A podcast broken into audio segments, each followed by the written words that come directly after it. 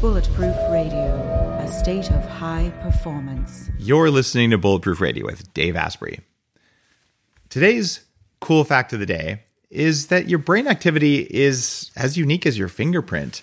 And new research has come out that suggests your brain activity could be used like a fingerprint. And scientists use functional MRI or fMRI to create connectivity profiles that allowed researchers to identify brain activities of more than 100 people.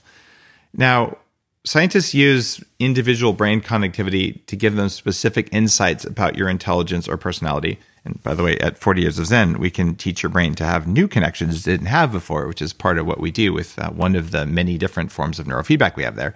But here they they said it has implications for how scanning brains could be used to de- to develop individualized care. But I predict 20 years from now, it's not like you're going to need stickers on your head or electrodes the way we do it now. You're going to be able to pick these signals up from a distance, which means you'll walk in front of your iPhone 20 years from now and it won't have to recognize your face because it recognizes your brain. How cool is that, right? Or scarier than hell? One of the two. You decide. What if there was a way to level up your energy, get rid of stress, and take more control of your body? Welcome to Quantum Upgrade. This is a new technology that taps into quantum energy to help you feel amazing. Quantum Upgrade has a lot of different products that help protect you from EMF and help activate your body's natural healing abilities. You can expect better sleep more resilience, less stress, and better blood flow. The cool thing about Quantum Upgrade is that the products are backed by a lot of heavy duty scientific studies, and there's a new measurable upgrade. You can now use Quantum Upgrade to increase your consciousness levels between 1400 and 2200 on the Hawkins map of consciousness. If you don't know what that means, do some research because it's impressive, it's fun to learn about, and it's something that I've come to understand. Ready to try Quantum Upgrade? Visit quantumupgrade.io slash Dave for a seven day free trial. Everyone's talking about red light therapy beds, and for good reason. There's a company called ARRC LED that's building an entirely new class of LED devices. ARRC LED beds integrate proprietary scanning technology and frequency protocols to shape the delivery of six different wavelengths in dose optimized photobiomodulation. Yes, that's a lot of words what it is, though, is that photobiomodulation improves the underlying energetics of the cells in your body. And those changes can benefit nearly every tissue and organ and system in your body. You change your cells and you change your life. For more information, visit arrcled.com. Today's guest is a high performance psychologist who works in the trenches in high stakes environments where there's no luxury for mistakes or hesitation or failure to respond. We're talking with people from every major sport, Olympians, Fortune 100 CEOs, as well as some of the biggest names you've heard of in terms of artists and musicians. He's a revered speaker on human performance, and you've probably seen him in print and TV and things like that. He co founded Compete to Create with Seahawks head coach Pete Carroll, who built a framework to enhance high performance cultures by focusing on mindset training for individual people in cultures. I'm talking about none other than Michael Gervais, who has spent many, many years unpacking and decoding how great performers use their minds to pursue just the very boundaries of what we're capable of as humans. And he runs a podcast called Finding Mastery, where he conducts interviews on that. So you can see why I'd want to have him on Bulletproof Radio because I care a lot about this. The, the idea is look, you finally figured out what to eat you finally figured out how to turn your brain on. You got a lot of energy. What are you going to do with this newfound energy? Well, let's get some good ideas from Michael. Michael, welcome to the show. Thank you for having me. And um, I, you know, I've listened to your podcast for a long time, and really have enjoyed the, your point of view and the guests and what you tease out of them. So, thank you. Uh, well, thank you for listening. I'm I'm always honored when uh, when I find that someone's listening to the podcast, uh, and I'm I'm pretty non-denominational about that. I was in uh, I was sitting in an airplane and the stewardess walks up and, and, goes, Look what I have. And, and it was a copy of the Bulletproof Diet. And she's like, I listened to your show. I'm like, Whoa, someone listens to my show. Because I mean, I, I, see the numbers and you see the numbers on Finding Mastery. You know how many people, but it's not personalized. So anytime someone says they've heard it, I'm like, Hey, that, that's kind of cool. So I, I, I, appreciate that you listen. It actually matters to me. And I, I always appreciate reviews too. Uh, just, just, it makes it real, right? Very cool. Uh, do you deal with that on, on Finding Mastery? You, you sort of like, okay, I'm interviewing someone, I'm having a good time, but then you don't really know that people are listening. Like, like you know cognitively, but you, you don't have the. Yeah, I mean, the, I think the whole idea for conversations that are working to get to the source is that you've got to get past all of the media mind, all of the thoughts of approval, and to really get into that place where you're helping the other person, or in this case, me myself, is just working to get to the truth, the authentic truth of um, what we understand, what we don't understand. And so, yes, to do that, we've got to fade away, you know, that there are lots of people listening. And so that, yeah, it's a little bit of a, of a, a challenge. Now, you call yourself a curious adventurepreneur. What the heck is that? Yeah, well, the, okay, so I mean, it's not hard to put those three thoughts together, but curious. Okay, so the beginner's mind and really wanting to learn and understand and do so at a progressive clip. And then adventurepreneur is a hyphened word where, um, you know, I, I, really do value um, the entrepreneur venture and the frontier that is required to do that well. And I've spent my life in the backcountry, um, you know, working out, and not always just the backcountry, but I've spent my life effort working with people in the backcountry, living in the backcountry to better understand how do people operate when there's swift and harsh consequences. And so that adventure part of life, you know, I don't see life as a journey. I see it as an adventure and I think that that you know that those three words matter to me, and so that's that's how I frame it up.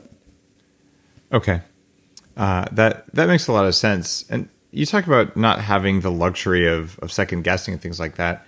One of the things that that caught my attention is that you worked with, uh, or you worked on the Stratos mission, the the guy with Red Bull who jumped out of a hot air balloon from the very edge of space and all that, uh, which was from 128,000 feet. Uh, crazy stuff. What what did you do as a high performance psychologist when you're working with Felix? I'm not even going to try and say his last name. Baum, Baumgartner, but it's probably French, so I probably said it wrong. But. No, that was it. Yeah. All right. I mean, yeah. So you know, I'm, I'm classically trained as a psychologist with a specialization, if you will, in sport and performance, and then there's no such thing really as a subspecialty, but that subspecialty would be consequential or high stakes environments. And and so, what do we do? Um, we meet the person where they are. We understand the framework that they're working from. So, understand his framework. And by the way, Dave, this is all. Anything I'll talk about is already publicly available. of course, yeah. I mean, yeah, as, a, so as a psychologist, you're, you're bound by certain things. You're not allowed to say it. You're not allowed to say it. Just tell me. That's cool. Yeah, no, for sure. They just did a 30 for 30 on the psychology of his jump, which, um, you know, shared much of what we're talking about here. And so, what do we do? We figure out like what is the sturdy, uh, nimble, flexible framework that he wants to create to do this thing that's never been done before. And if you're going to do stuff that no one has ever done, let alone you yourself, you know, that's a thin herd, tip of the arrow type of experience for people where there's not a whole lot of data points to bounce off of. So uh, essentially, what happened for him is that he had an intense, anxious response to being in the suit and we could call it claustrophobia, but it was just an intense, you know, anxious response. So we just use good science, walk through um, systematic desensitization, walk through flooding protocols to help him extinguish fear, and um, just backfilled with you know any mental skills that would be able to, um, or not that he would need to be able to employ to be able to do something that like was incredibly dangerous. So, so, what was the number one thing that that helped with that claustrophobia response? Like, like kind of the top the top thing of that list. Well, I you know, it's not lost on you probably that a systematic desensitizing to a, a phobic response is the system itself is i think the good stuff right so we could say that the tactic of breathing or the awareness of self-talk are are important skills, which they are, but it's the it's the scientific method that you walk back by scaling up on a piece of paper from one to a hundred. You know what at one, what is the smallest trigger you have? Thinking about the uh, the response, and then all the way up to a hundred. Like, what does the full panic experience feel like? And just listing, you know, every ten or so, you know, uh, increments. What are those triggers? And so that that in of itself is a really strong um, concrete, mechanical way to help somebody externalize this internal sensation of fear. So, so the hack, the hack was really just sort of exposure therapy, for lack of a better word. Well, yeah, that's what it is. Those are the two types of exposure therapy, you know, flooding or systematic desensitization. And I, I you know, I wouldn't call it a hack. I would call it like, um, it's a lot of work now. And, oh, yeah. you know, like it's an incredible investment that requires incredible vulnerability, incredible courage, and a a very disciplined approach to backfilling the mental skills to be able to do the thing that you want to do. And I think that that's such an eloquent marker for for so many of us. You know, those are required vulnerability, courage, and a disciplined, almost relentless approach to develop the skills necessary. Uh, that relentlessness is uh, is really important, and I, I, admit I was baiting you by calling it a hack because I uh, I've heard uh, some of your podcasts. You're like, I don't like hacks, and hacks aren't real, and and uh, and I, I look at it as like you find me the fastest path to get to the results that I want, and and that's the hack. And, and if there is a faster way to get the results, that's the new hack, right? Where, where it's about excellence in choosing techniques that save you time and energy, right? And so I, I would have also thought being an untrained uh, psychologist, in other words, not a psychologist. right, um, right. I uh, I would say, well, hey, like, would EMDR work for that? Like, like, would, is there a faster path to turn off the inner response? And and for people listening, EMDR is eye movement dissociative response. It's a way for certain traumas to allow you to stop responding to them very quickly. But but the idea here is otherwise, like, oh, I'm a bad person because I I have claustrophobia or whatever it is. Or I'm weak, or it's a moral failing, or you know, I'm not good enough, or whatever the voice in your head says, right? Um, but to, to go from there, like, okay, is exposure therapy going to be the, the fastest path or something else? But when, when I'm using the word hack, it's, it's like, hey, it means you have control of it. And, and that's what hackers do. They take over control. And, and so sometimes people respond negatively to the word, but I actually wanted to go deep with you on, okay, like, you know, what, what is the, what's the issue with the term, the term hack, um, uh, given that context? Yeah, cool. Well, I think the principles are beautiful that you just said. Like, what is the most efficient way to grow, to change. Like that is what I think about like pr- progression and like really committing and organizing one's life for that aim is rare. It's hard. Yeah. And what I found is that, you know, the word hack uh, to me, now this is just me, and I, am not suggesting that um, there aren't, that we're, both of us are not looking for the most efficient ways to find change. Oh, yeah. But the word hack conjures up a shortcut it conjures up a path that um, is not willing or wanting to do the hard yards. And so there's, to me, there is no shortcut to self discovery. There's no shortcut to awareness and mindfulness. There is no shortcut to, you know, that deep, rich um, ability to authentically express yourself in any environment. Matter of fact, it's the opposite of a hack. You know, the hack is to, in your words, is to have the most efficient way to grow got it. But the most efficient way to grow, coupled with the desire and the crave to be in difficult situations. And when you can get those two things to hang together, to coalesce, there's something really powerful that takes place for, you know, the the adventure or the path of let's call it something really heavy, which is wisdom. Uh-huh, yep. And th- there's just there's just no hack for wisdom. Now there's effective ways to learn, you know, but um, anyways, so that's where that's where I sit on that that term, and then um, you know. So. Well, it, it's interesting you talk about facing uncomfortable situations, and and certainly growth is is important, uh, and and sometimes pain is a part of that. Like I decided, having weighed 300 pounds uh, in the past, and uh, really having had some issues with just being willing to do almost anything except be alone. Like, hey, I'll just go fast in a cave with no one around for 10 miles for four days. So I'll just deal with hunger and loneliness. You know, okay, not exactly a super comfortable situation, um, but uh, you know, a meaningful way to you know deal deal with whatever's going on and make sure that that you've got you've got a handle on it. Um, however, I could also have, have gone to a psychologist, uh, you know, Lucy from Peanuts, and, and paid my nickel and sat on a couch for 20 years talking about those things, right? And still been on the path, still been feeling the pain, but not gotten the same results. And and it's it's looking for that word that says, all right, how did I how did I do it with with less work? And I'm even going to say less pain. Because I, I like to think, and I want to get your idea on this, Michael, if if someone came to you tomorrow and said, look, I can snap my fingers and make you fully enlightened with all the wisdom in the world, right? No, no cost to you. Do you want it? What would you say? Sure.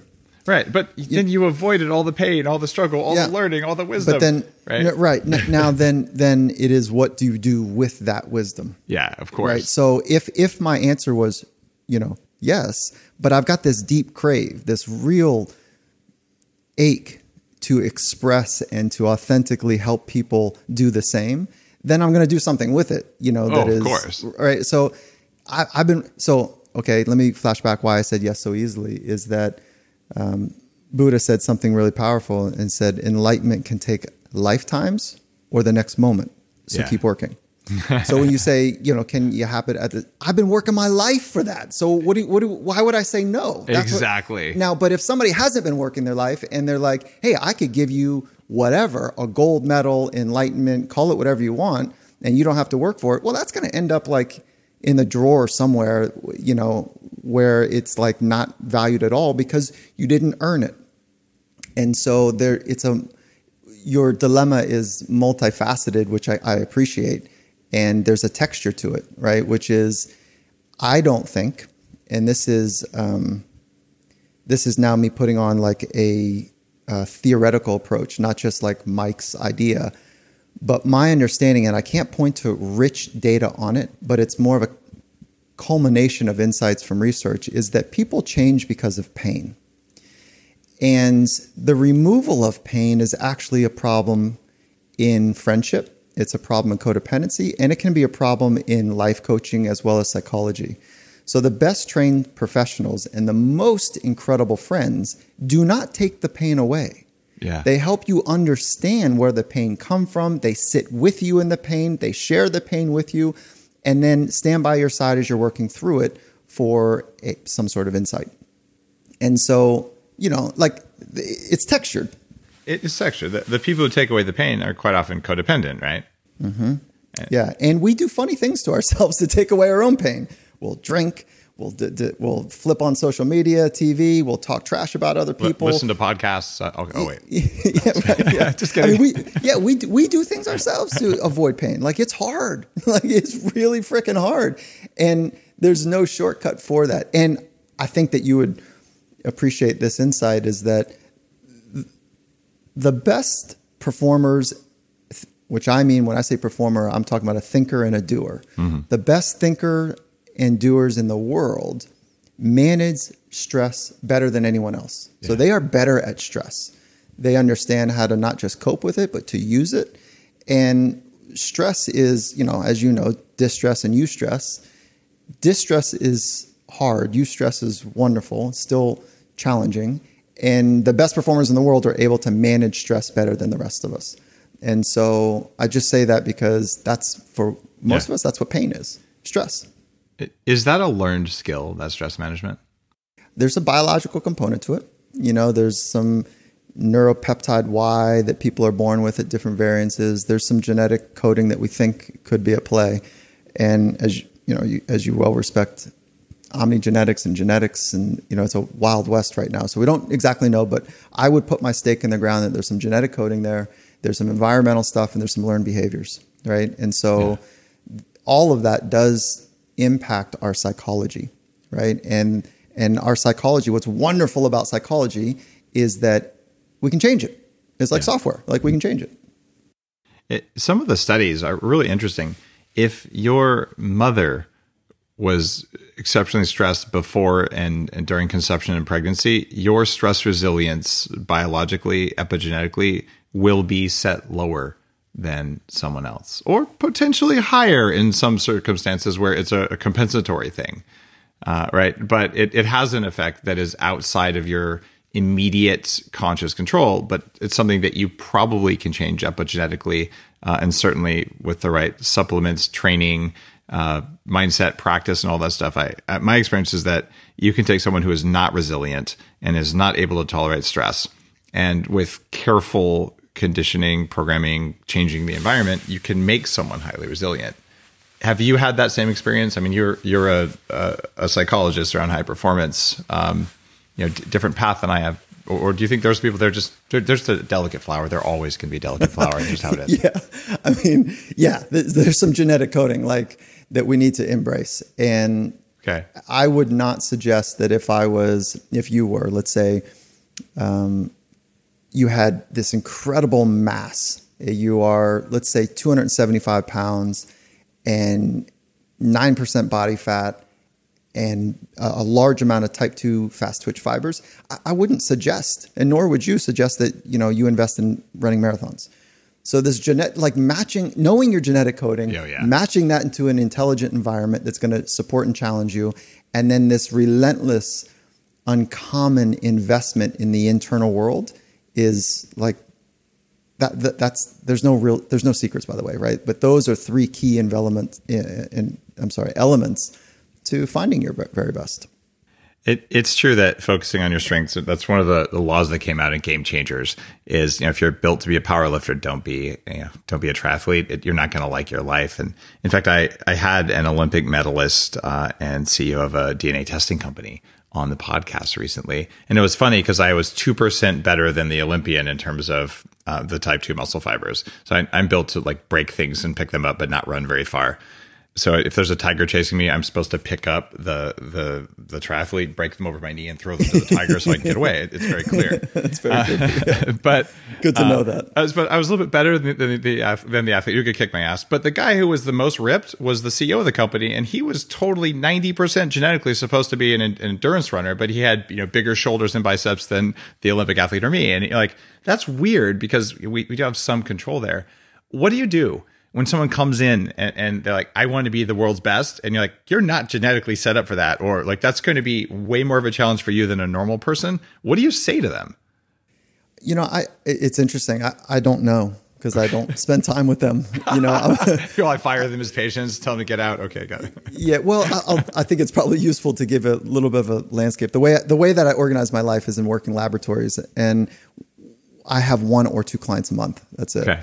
And we spend eight hours in one day, and it's non-conventional. Um, the traditional model doesn't work for me, which is like this forty-five minute, Yeah. you know, pay as you go. Like it just doesn't work. So it's an intense, exhausting day to get to insight with a real rich plan uh, to invest in growth. And so I'm fortunate at this point to that the people that I'm spending time with are already tip of the arrow performers, and they're saying, "Hey, listen, um, I, I, I want to grow. I, am still, I'm already like the gentleman I just spent time with. He announced that he's going on tour, and it sold out in 22 minutes, like across the globe. They're already exceptional at what they do, and so what my experience has been is that most people are looking for peace. They're looking for contentment. They're looking for um, a better way of living in the doing that they're doing. And there's a model that I think that we're staring at right now, which has been passed on, I think, by at least two generations, like our grandparents, if you will, our mm-hmm. our great grandparents, is that that we need to do more to be more Yeah. and I need to do extraordinary to be extraordinary. And I'm watching right now, right in front of my eyes, the best in the world flip that model. And they're saying, no, no, no, that's not what it is. I need to be more. I want to be more and let the doing flow from there. I want to be more grounded, more present, more authentic, more creative, more expressive, and let all of my doing, all of my training, if you will, flow from that orientation and it's a it, it's refreshing to hear those conversations from people that you would think are primarily externally driven to be the best and they're saying no no no i want to be my best and Yeah. it, it is it's a that in and of itself that it's kind of begging the question that you asked like what do you say what i'm hearing is that people want to be their their best not the best but they're already the best Right. And so- they're committed to the personal improvement, not comparing themselves to others. Yeah, and I think there's um, there's a disavowment, There's a there's an emptiness when you're chasing the temporary, and then you achieve the temporary, like you're on the podium, national anthems, you know, or you got that million dollar first millions or whatever, and it's like, okay, is that it? You know, is it, is that? Oh God, what am I doing? And I, I th- there was a game changing moment for me where this young, it was early in my career, about 17 years ago now, and, and this brilliant little gymnast had the national anthem playing. She uh, was top podium and she was crying, and the whole world thought that she was the icon of achievement, and she, you know, that oh my gosh, she's really feeling it on the podium. And when she got off, she said, "Did you see I was crying?" I said, "Yeah," and she said, um, "I'm no different." I thought that this was going to change me, and I'm still miserable. I so love that. Yeah, there's a there's a there's a dark road. There's a dark path. There's a dark side to performance for sure. I, elite performance. I've had two situations in my life that were like that. Uh, the first, I was 22, maybe 23, and I sold the first thing that was ever sold over the internet. It was a t-shirt that said caffeine, my drug of choice. And we didn't have the name e-commerce. No one had ever done it. And I got an entrepreneur magazine. They're like, Hey, this fat kid in a double extra large shirt is selling stuff over this inner something or another. No one's ever heard of the internet back then. And, you know, historically, like, oh, that's really cool at the time. Like, I'm just trying to pay for my college here. I got, I got nothing. So this is, you know, a cool thing. And, uh, so I, I'm like, I'm famous. Like I've been on Entrepreneur Magazine. I'm getting phone calls from reporters all the time, and I was still anxious and miserable, and didn't even know I was anxious. But I was I was not happy at all. I didn't change anything. So like fame doesn't do it, uh, and like I don't care about fame. And then 26, I make six million bucks. And, and I, I told a friend, and this is this is in Game Changers, um, both of these, um, the new book. But I, I told a friend at the same company where we'd all made more money than we had any business making. Like, I'll be happy when I make ten, right? Because I was no happier with the money. And so when I look at the results from these, you know, uh, almost 500 people I interviewed in Game Changers, I asked them that question that you've heard on on the show, uh, the three most important pieces of advice. Not one person said fame, power, or money. Like it, it, it didn't even rate one blip on there, right? And man, I wish someone had told me that when I was 20 because I, I was absolutely convinced that those things were, were going to be the key to happiness. And it sounds like your athlete, your Olympic athlete, was saying, "I'm going to get the gold medal, and it's going to make me happy, or it's going to give me peace, or give me whatever state I want," and it and it did nothing. Yeah, and that's you know, it it almost feels though saying and talking about it in this way can almost feel elitist in some ways, and I don't ever want that to no, be the case. it's not meant to be. It, it, it's yeah, when you've actually done it, it isn't what you think it is, right? That, right. Yeah, and then, but if you haven't done it and you are struggling, and you look across the the classroom or you look across um, wherever you are and, and, and, you see people with nicer shoes you see people with a nicer car with a nicer home and a more luxurious happy looking life that it at some level it really is healthy to want better yeah and and so there's a trap of always wanting better and something happens in in the thin herd of rare space for for for, for performers is that if you don't give up the search at some level, it you're constantly chasing the next thing, the next I don't know, the gadget or thing that will help you be better. And there's a there's a healthy part to wanting to be better, and there's also a really important part to say, wait, everything I need is already inside me. And it doesn't feel that way when you look and you're like, but I got broken shoes and my car barely starts and fill in the blanks and you know I've got a leaky roof. So it, you know, life is challenging and it's hard. I think I think life is really hard, and there's that's why I go back to like I don't think there's a shortcut. There's just really embracing this incredible adventure of unknown of not knowing. Well, let's go back to the recording artist who sold out in 22 minutes. Okay, here's a, a man or a woman um, who is at the top of, of their game, clearly making millions of dollars. If you sell a global tour like that, you don't have to worry about money, uh, right? And you know, theoretically, the, oh, fair point. theoretically, and all the more, more, money, more problems. Uh, well, okay, that fair point. Money does bring it its share of problems, and, and there's lots mm-hmm. of unhappy rich people because they're afraid of losing it. I'll, I'll give you that. Mm-hmm. But uh, there's it, Dave, it, Dave, Dave, sorry, I, I know you're rolling here. Yeah. It doesn't have to be that way. I just like, like it could be that way. That's, you know, I just wanted to say, I don't believe more money, more problems. I believe that, you know, I, would like to hear how you think about money, but I think money is a incredible amplifier, incredible oh, tool, you know, like. Yeah. All right. Let, us talk about money and we'll, we'll, get back to the recording guy with that question. Um, I, have been blessed like you have, I, I imagine to, to spend time with people who have more money than they'll ever know what to do with. Like, like I, I helped to sponsor um, the X Prize Visioneering uh, uh, conference this year. This is a room with a couple hundred people with hundreds of millions of dollars each. They're they're putting you know, ten million dollars behind solving the world's next big problem. How um, radical! And it's it's such an inspiring thing because you know the room is full of people who have money and, and to a T, they'll tell you, I, I, have been blessed with this wealth. Most of them made it themselves. Some of them got it from their parents. Uh, but I've got to do something good with it. It, it creates a moral obligation uh, to, to do good things. And, and they're, they're not Scrooge McDuck. They're not Mr. Smithers. And they're, they're absolutely out to say like, how, what the heck do I do with all this that's going to have the maximum impact? And, and those are people for whom the money didn't buy the happiness. It was the, the impact that they're having with or without the money. And, and the people have realized that, that helping other people feels good. It, it so altruism changes your brain, changes your uh, it, it, changes your biology, your neurotransmitters, and it's actually a selfish act because we enjoy helping people. We enjoy knowing that we fed a billion people, or that we sucked the carbon out of the air, or whatever the that was the, the prize that I helped to sponsor. Uh, but um, so so there's that mindset. But you also can go to like a venture capital conference and you see a bunch of like fearful people who are just I don't know who to trust uh, because I have money and people might want my money and, and I might lose it and I might have a big tax bill and I don't know what to do. And, and they can be in a really dark place. And, and I think it, they both have equivalent amounts of money. Some are like, oh my God, look at this opportunity. Another one's like, oh, I could lose it. It's clearly psychology that's the difference. Do you agree? Oh, a thousand percent. And like what we're talking about is there's two types of psychology. It's too simple to say that. There's two parts that I'm interested in. There's psychological framework, and then there's the mental skills. So the framework is really the way that you make sense of events, how you understand how you fit in the world and how you're making sense of like how the world is going. So psychological framework is really it's the heavy stuff. It's the big foundational pillars, you know, to build the house upon.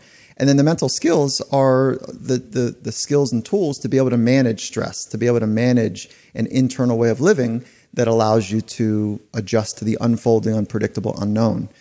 And that, that, you know, the way that you think about money and the way you think about other people, the psychological framework, I don't know, there's lots of different ways to think about it, but it, it tends to boil down, to, I think you might agree to, to either threat or opportunity, you know, is a yeah. mindset of abundance or a mindset of constriction. And when we get really reductionist, which I'm not a fan of, is like we could boil down to make it simple two types of thoughts thoughts that create constriction psychologically and physiologically, and then thoughts that create expansion, right? Which is, you know, space, if you will. And at the end of the day, one day I think we'll be able to observe thoughts. The problem with psychology, or a problem with psychology, is that we can't see it. We can only see the artifact. You know, we can see uh, everything, as you know, from HRV to EEG. Like we can see artifact of stuff, but we can't actually see the source.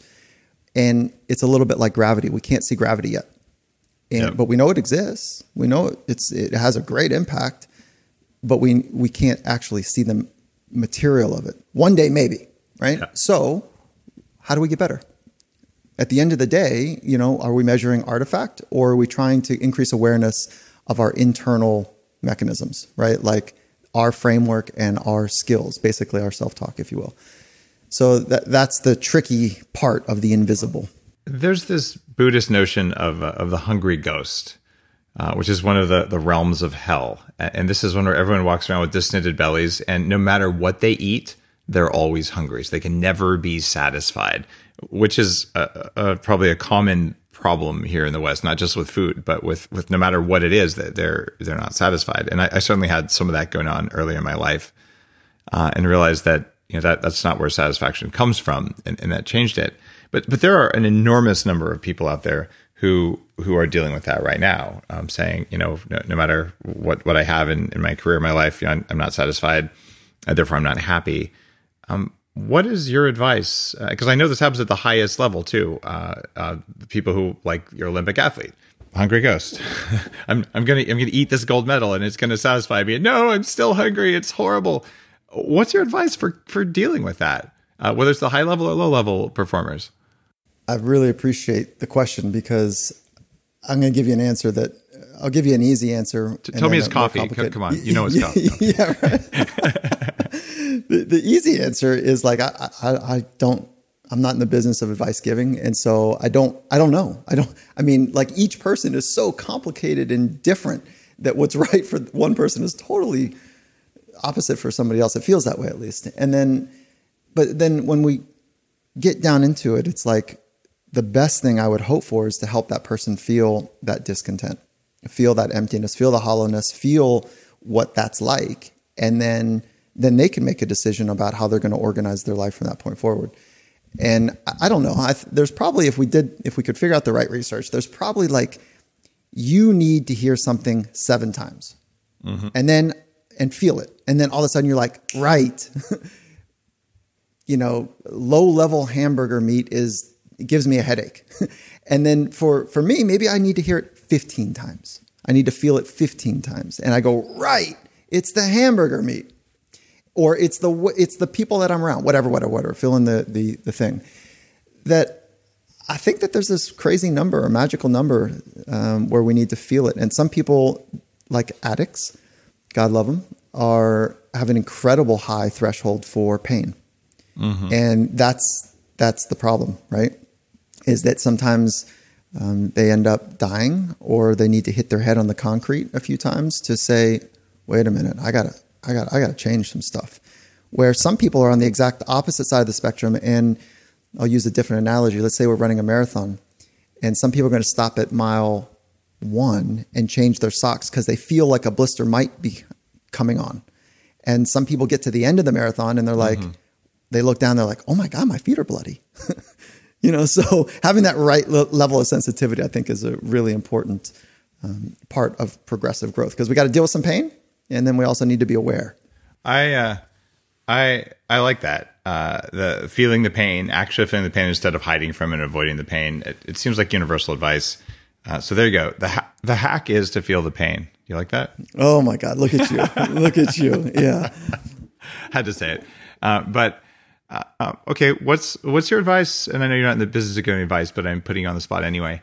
Um, okay, how do I think you know, Dave. I think in some kind of way, you and I live in a very similar way, and like, but like, like almost like parallel universes, right? Like, I think I think that in many ways we think in the same ways. We're looking for efficiency, we're looking for authenticity, we're looking for you know ways to maximize the human expression.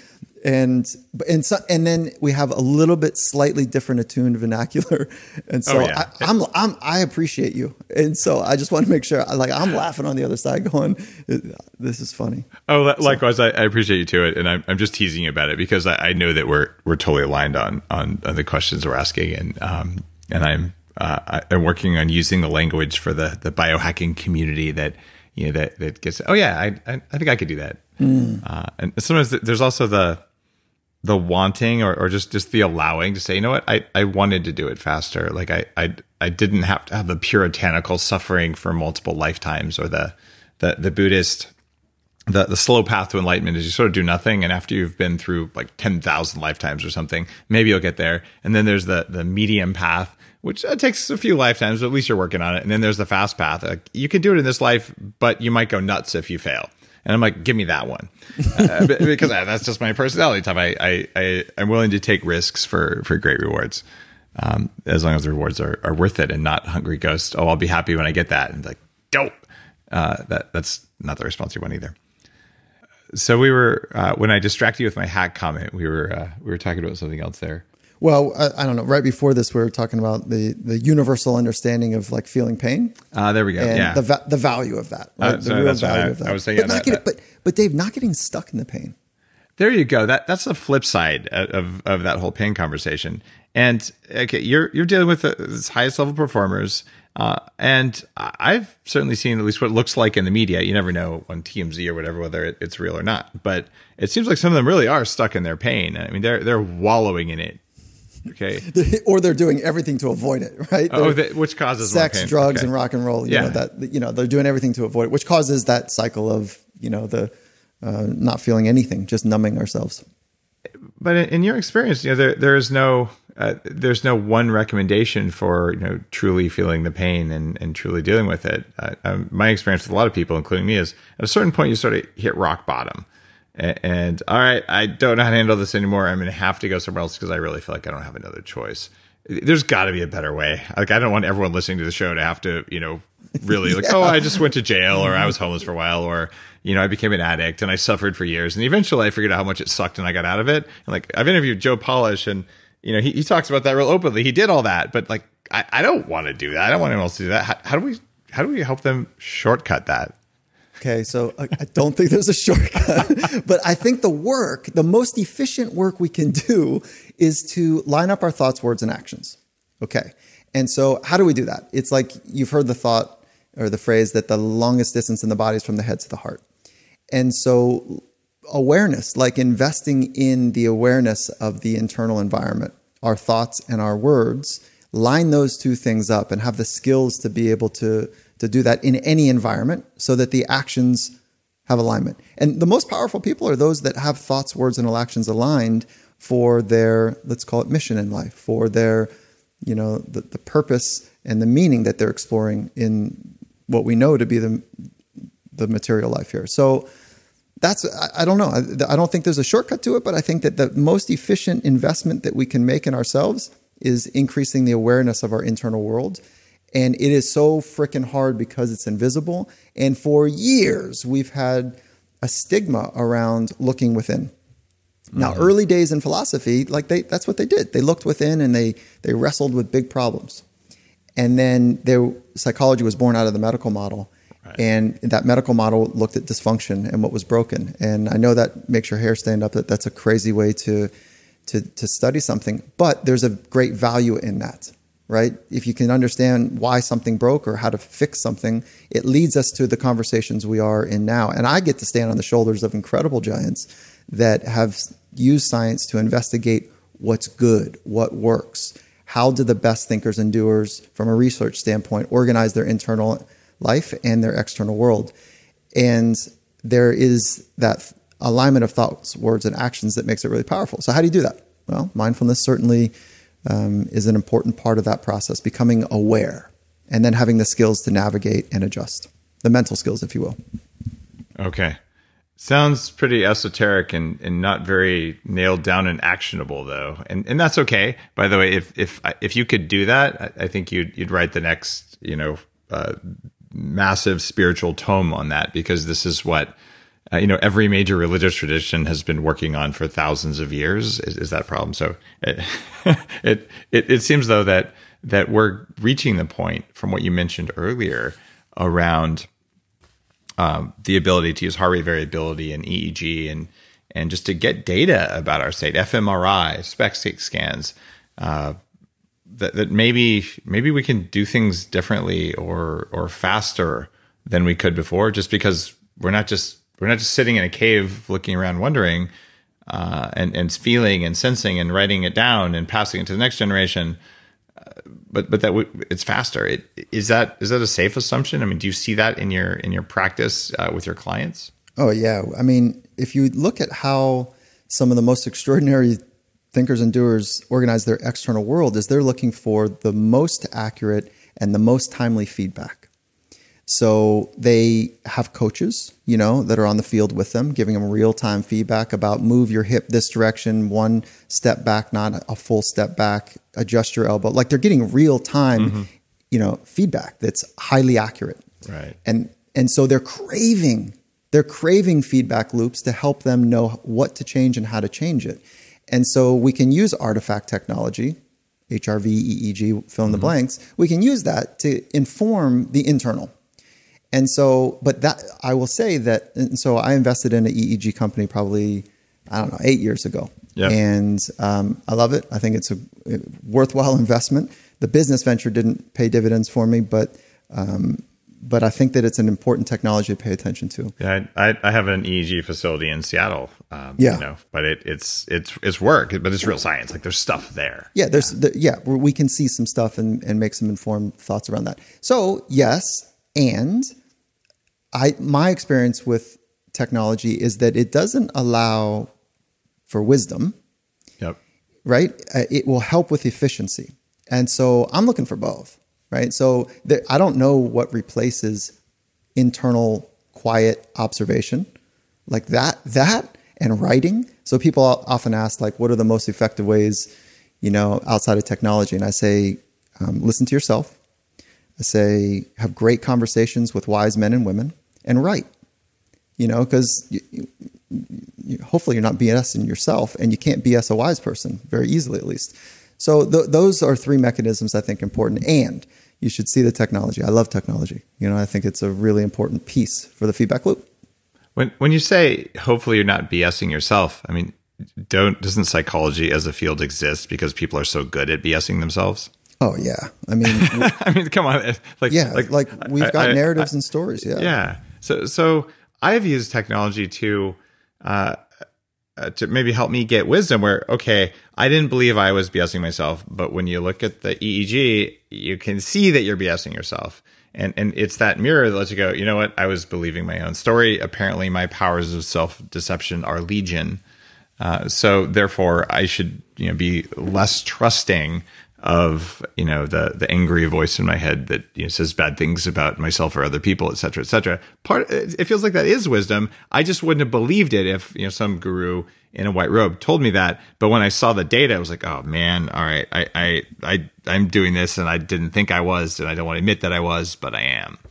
Yeah. And so I, you know, when I, res- when I respond to that thought yeah. is that it, when we are sitting across from a trained psychologist or we're sitting across um, an enlightened man or woman, you know, a, a guru, if you will, or we have a technology across from us, all of those are feedback loops now, is technology 100% accurate? Sometimes it is, sometimes it's noisy. Yep. Is the trained psychologist 100% accurate? Sometimes they're great, sometimes they're not. So, Dave, what I would suggest to you is that you're still looking for an external loop for feedback, whether it's another human, which it sounds like um, you have low regard for the industry of psychology. Oh no, and no, then, not not at all. I, have yeah, done, which is fine. I'm not yeah. mad about it by any means, right? Uh, uh, but I, if I'm coming across that way, that that's a mistake. I, I, routinely tell people you need to go see a therapist or a psychologist uh, or a psychiatrist. Sometimes, sometimes, yeah. Uh, and you know, all all of those are valid are valid fields. And, and so I, I, was sort of joking. I said I'm an unlicensed or an untrained psychiatrist. I, my wife's an ER doctor, and she likes to. I'm a trained physician, and I go, yeah, I'm an untrained physician because that means I'm not one, right? So anyway, that was just yeah. my internal joke there. But yeah. uh, but but uh, I think no, and I, I think yeah. that and and there's lots of people that are like psychobabble bullshit. Like what is it? You know, I'm like, not one of those. There's great value in what you do. Well, but that it's the loop that we're looking for. Yeah. Right. And so, what are those effective loops to help people? Be more attuned to what? The truth. And we, like you said, we, we've got these crazy invisible defense mechanisms that keep us stuck in the same loop until somebody across from us goes, or technology goes, oh, you think you're calm, but actually your, your heart rate variability is 14. You know, mm-hmm. like, what, what, what do you mean? Like, you know, your normal age population is, let's call it 75. And so, and, or maybe a licensed or trained professional guru says, so what I hear is, you know, the words, but I don't feel anything. Like, what's that like for you? Mm-hmm. And I go, oh God, yeah, I'm kind of emotionally dead. you know, like, so I think that feedback loops are the end game for um, for growth and loving the feedback loops, loving the challenge of figuring out iteration is the hard part of wanting to find your very best and be your very best on a regular basis. It's funny because uh, the feedback loops, whether it's from a intuitive friend, a, a trained professional, uh, or you know, your Oura ring. um, right. That they're all useful, and I, I, find that people listen to the show, people are into biohacking, all they're they're always seeking data, and what's really frustrating in in the field of medicine, uh, psychology, and all that is you can have two different uh, doctors or trained professionals who are in the feedback loop, and you get different feedback. So, so then you have to go through this trusting cycle. Right? Which of these professionals is the trustworthy one? Uh, and it, and all of them will tell you they're trustworthy, and all of them believe they're trustworthy. And and here's the weird thing: they all might actually be trustworthy and still not agree. And you're like, good God! At least when I got my ring, either I had HRV or I didn't. Right? Yeah, so right. Kinda, I know there's there's a freedom with that objective data, isn't there? There's like, and you know, it's I think it's a little bit like because we're dealing with the invisible in many ways. Like, yeah. how do you? What's a an elephant look like to a blind person. Mm-hmm. Like one person grabs a tail, like, oh, it's skinny. One person grabs a trunk, it's like, oh, it's flexible. You know, someone grabs a belly and they're like, wow, it's really massive. And it's, I don't know, I don't know the discipline of internal medicine. It feels mm-hmm. complicated to me. I don't know the discipline of ER You know, it's like ER medicine, emergency medicine. It feels complicated, and I th- I think that we're at, we're not at a place right now where there's a string theory for human development. Right. We're so far from that. And really, I think when we zoom out and and we've got this opportunity maybe to see where we are now and where it's going to be in let's say 500 years, it's like what are we doing? Really, what are we doing? And and I, I, I it's great. You know, it's just kind of where we are now. And I I want to just kind of close the loop on one piece here, which is the most powerful instrument in the world is our brain mm-hmm. and our mind right? The combination of software, hardware to oversimplify it. It's the most powerful instrument. We don't even know what it's doing. And if we can get more attuned to yeah. that feedback loop, holy moly, that feels like that's what we're supposed to be doing. That, that's where all the all the power comes from, and and uh, certainly. Uh, in, in my own explorations here, Headstrong, my book, how do you turn on more energy in the brain?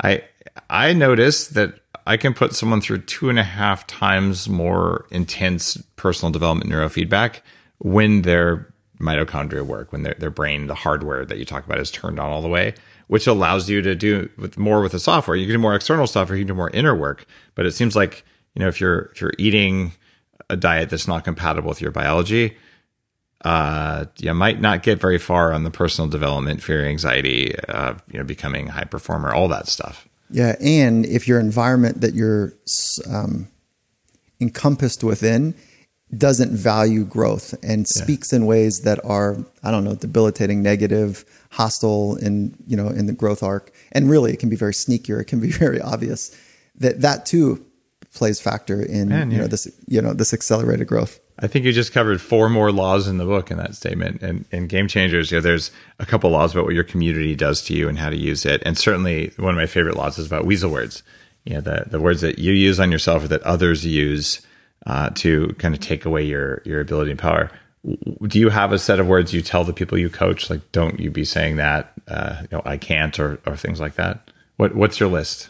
Yeah, I don't have like, uh, a list, and I'll, I'll tell you why. But I do know I have I, I want to help people understand what is right for them, what words work better for them, and so there is a recent research that just came out where you know there's at least two different types of self-talk: motivational self-talk and instructional self-talk.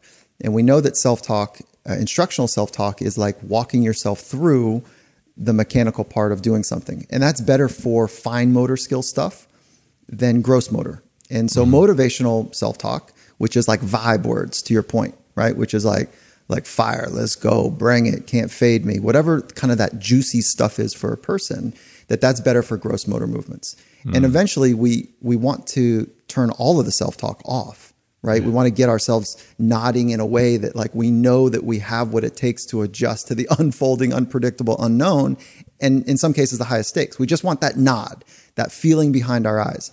But self talk matters and it can modulate. This is something that is exciting about the research. It can modulate power output, it can modulate um, experience of heat. And so in hot temperatures, people tend to shut down earlier. It's agitating, right? right? At distance types events. And so with motivational self talk, which is that vibe words that you're talking about. Now, I would say you got to know yours. I know mine. And when I say mine out loud, you might say, that sounds cheesy. Okay, you got to know your words. So, what are the words that you use that help you bring the right vibe to be you?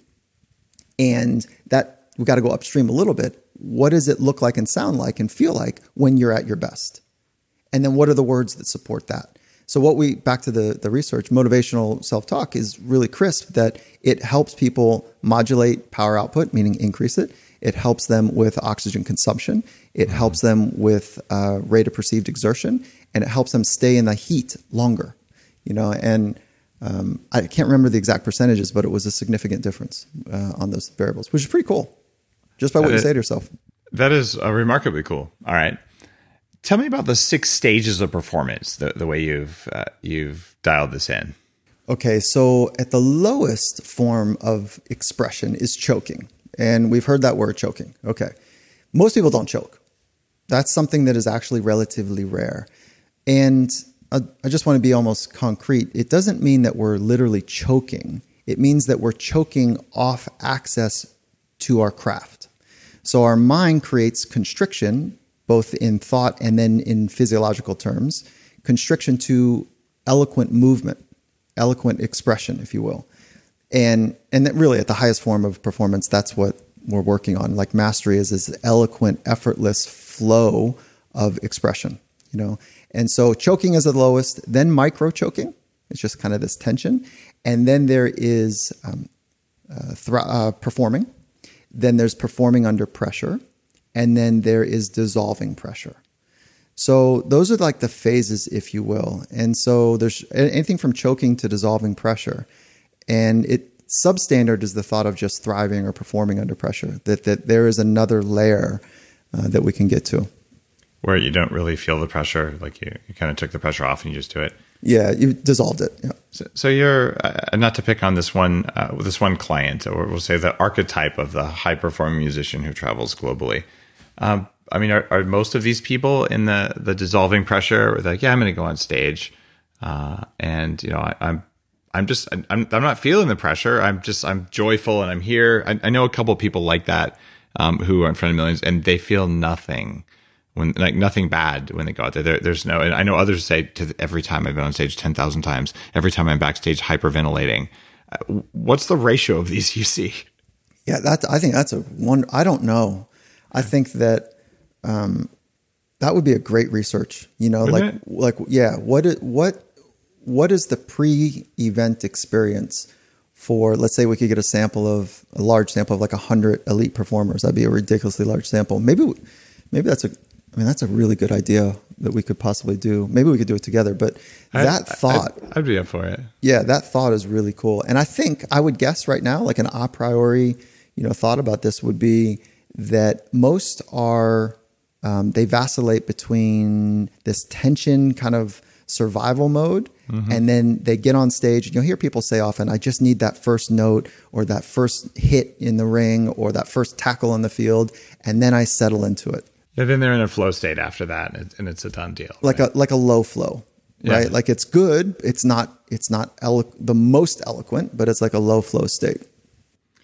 Um, that I, I, think you you nailed it. Uh, I I would guess it's 80, 80 plus percent of those high performers still have a little bit of that okay, I feel the pressure. I'm, I'm gonna go. I'm gonna go do it. And then there's somewhere they they just walk out there and they're they're they're dialed in. And and um, I think there's some subtle thing the audience feels, but it, it is rare, right? And it and the really good ones who perform well under pressure, you probably don't know that the pressure's there because they're good at performing. Like that's part of what performing is. Uh, but I, I think that the amount of of energy that they get from it is also different. So it can be a little bit of that adrenaline of like, okay, I'm, I've got this now. And, and then the other was like, it's, I, I'm showing up and I, I am not going to, yeah. Well, I, I, guess I have a picture with him on, on my Instagram. Um, so I, uh, I, I can say, I, yeah, I can say I've chatted with him. Um, I, I got a chance to talk to Stevie Wonder mm.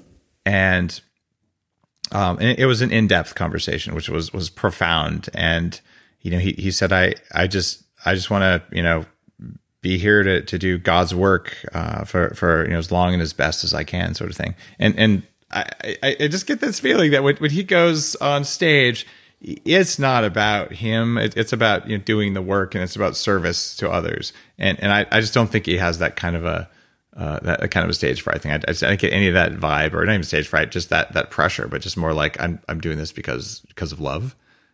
Uh, and and there are people like that out there, and why is Stevie so revered? I think because we feel the love, but that that's just you know. I'm nodding uh, my head, going size. that that's that's what a strong psychological framework allows. You yeah. know, for if you can love people and not be consumed with what they think of you, there's an incredible freedom on the other side of that. Yeah. And most people, when they go on stage, and I remember like this first international moment I had, and it was a, maybe seven, again, 17, 20 years ago. And I was backstage and everything was cool and I was feeling it and it was great.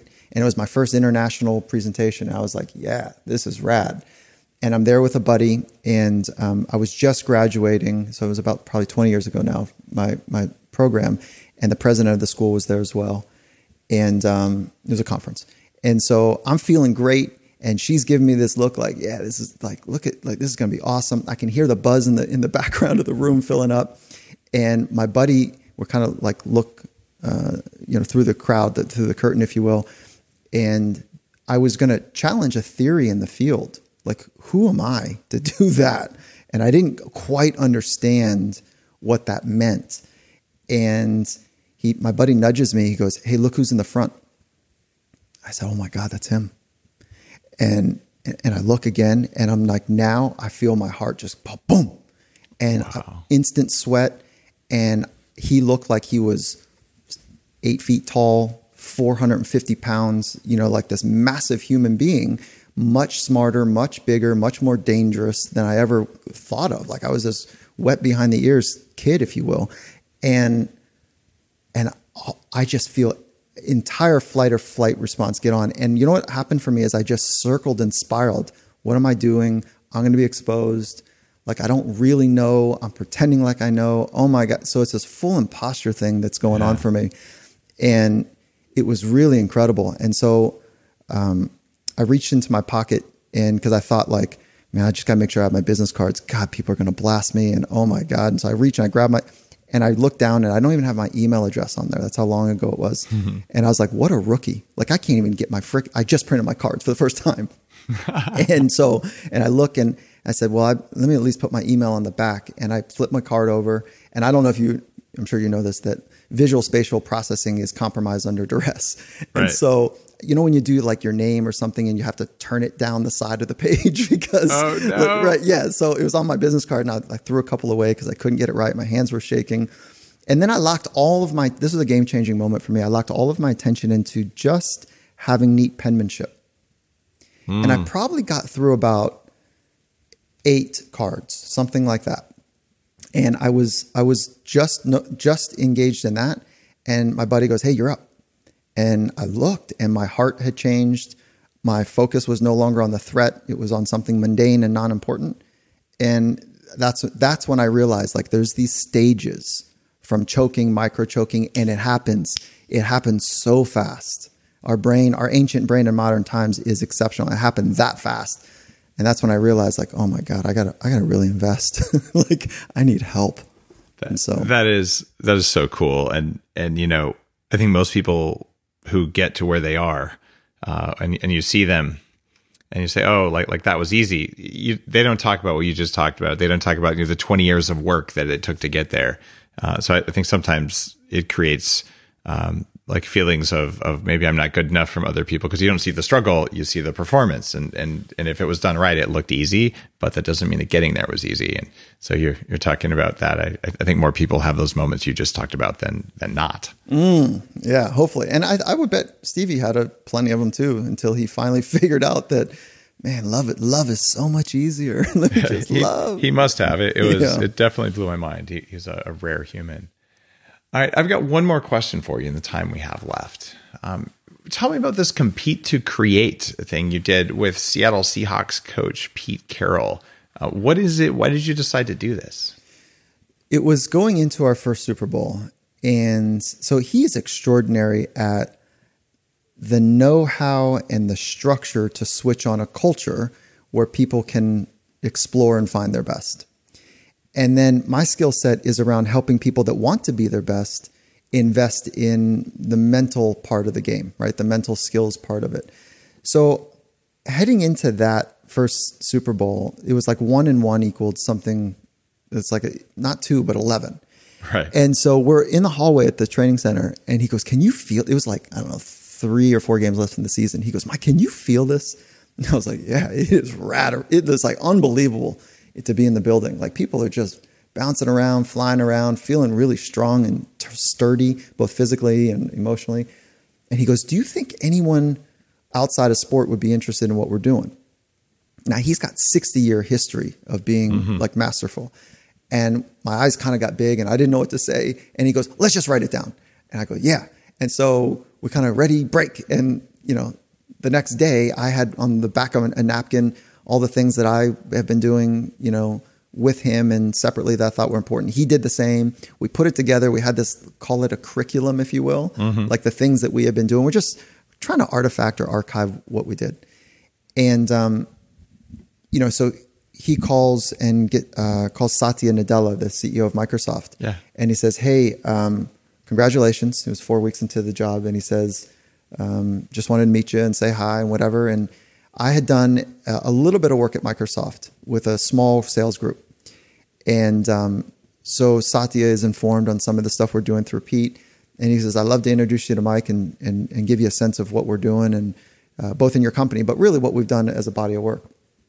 And so that turned into um, just this beautiful relationship with Microsoft, 180,000 employees. Wow. And Satya Nadella saying in this um, this meeting, he's got this beautiful office overlooking, you know, Seattle proper, um, and he says, you know, I, I, what I want to create is a meaningful place for the 180,000 people while they're here with us at Microsoft, and we have bold ambitions to do amazing things in the world, and you know, basically, we want to empower every person and organization in the world to do more, to achieve more. And it was the beginnings of his mission and the beginnings of uh, something that was coming from a very deep, rich place for, for wow. him. And so we got an opportunity. And the opportunity was to work with a group of 12, and that turned into a group of, you know, 200, and that turned into a group over time of 30,000 people at Microsoft.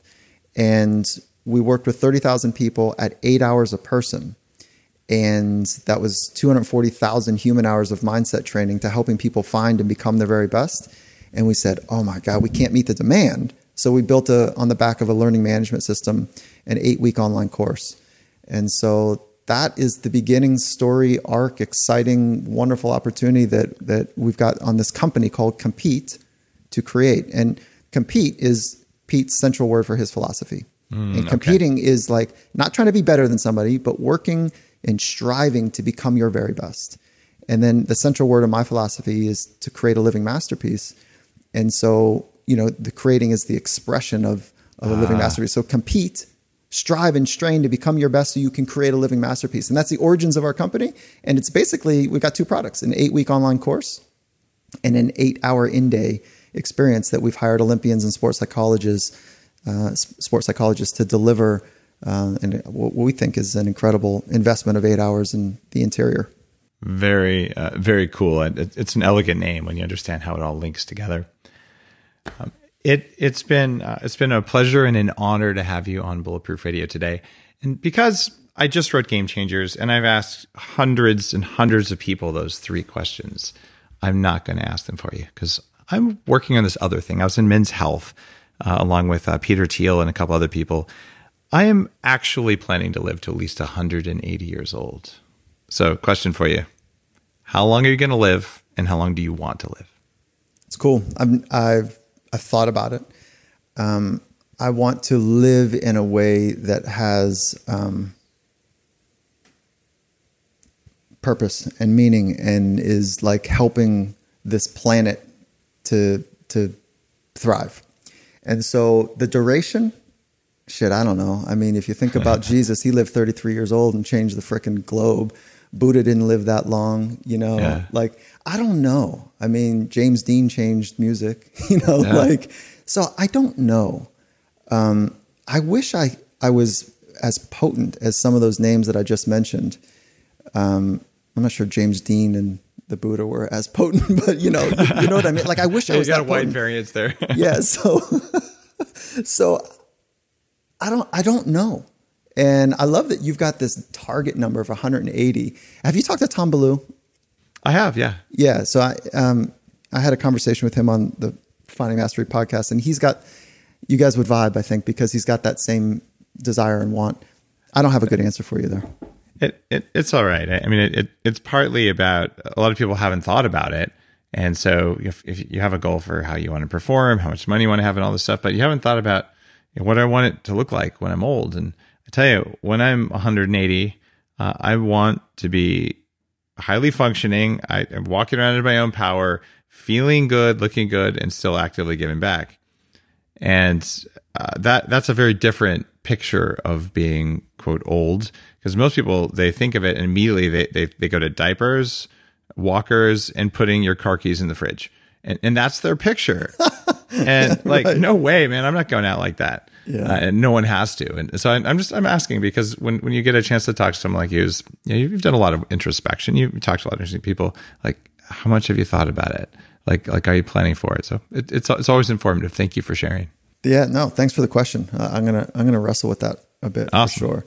And Dave, before we jump, I just want to say thank you. Um, thank you for having me on. I think you know there's there's challenges in our conversation that I loved. I love the Oh, yeah. sparring. I love the joking. I love the intensity. I I really love that we can have that conversation because um, you know I know you've got a learned mind and a disciplined approach to to growth, and so I'm, I'm stoked to have the conversation with you. I just want to say thank you. Oh, you, you got it, man. And, Yeah. and likewise, hopefully, you don't mind mind me giving you a hard time about stuff because it's it's all in good fun and learning. Yeah, for sure. Uh, well, Michael Gervais, your home website, I would say, was findingmastery.net. Is that sort of the best place or uh, for people to go? Yeah, that is. You wanna learn more? Yeah, that that's like a funnel, if you will, of the this capture of extraordinary thinkers and doers, and it's the podcast that uh, that we fired up to to celebrate people. But but that URL, findingmastery.net, that has your podcast. It also has links to create to compete on it. Yeah, compete to create. or sorry, there you go. I said it backwards. So compete to create. So uh, so basically, if you're interested in in uh, the the type of coursework and coaching that Michael has done for some of the world's very biggest names, um, you can find it there, and you can also hear about his podcast, uh, Finding Mastery, uh, on that same URL, findingmastery.net. Michael, thanks again, man. Appreciate you.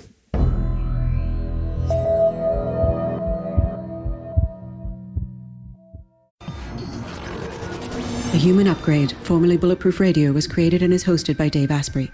The information contained in this podcast is provided for informational purposes only and is not intended for the purposes of diagnosing, treating, curing, or preventing any disease. Before using any products referenced on the podcast, consult with your healthcare provider, carefully read all labels, and heed all directions and cautions that accompany the products. Information found or received through the podcast should not be used in place of a consultation or advice from a healthcare provider. If you suspect you have a medical problem or should you have any healthcare questions, please promptly call or see your healthcare provider. This podcast, including Dave Asprey and the producers, disclaim responsibility for any possible adverse effects from the use of information contained herein. Opinions of guests are their own, and this podcast does not endorse or accept responsibility for statements made by guests. This podcast does not make any representations or warranties about guest qualifications or credibility. This podcast may contain paid endorsements and advertisements for products or services. Individuals on this podcast may have a direct or indirect financial interest in products or services referred to herein. This podcast is owned by Bulletproof Media.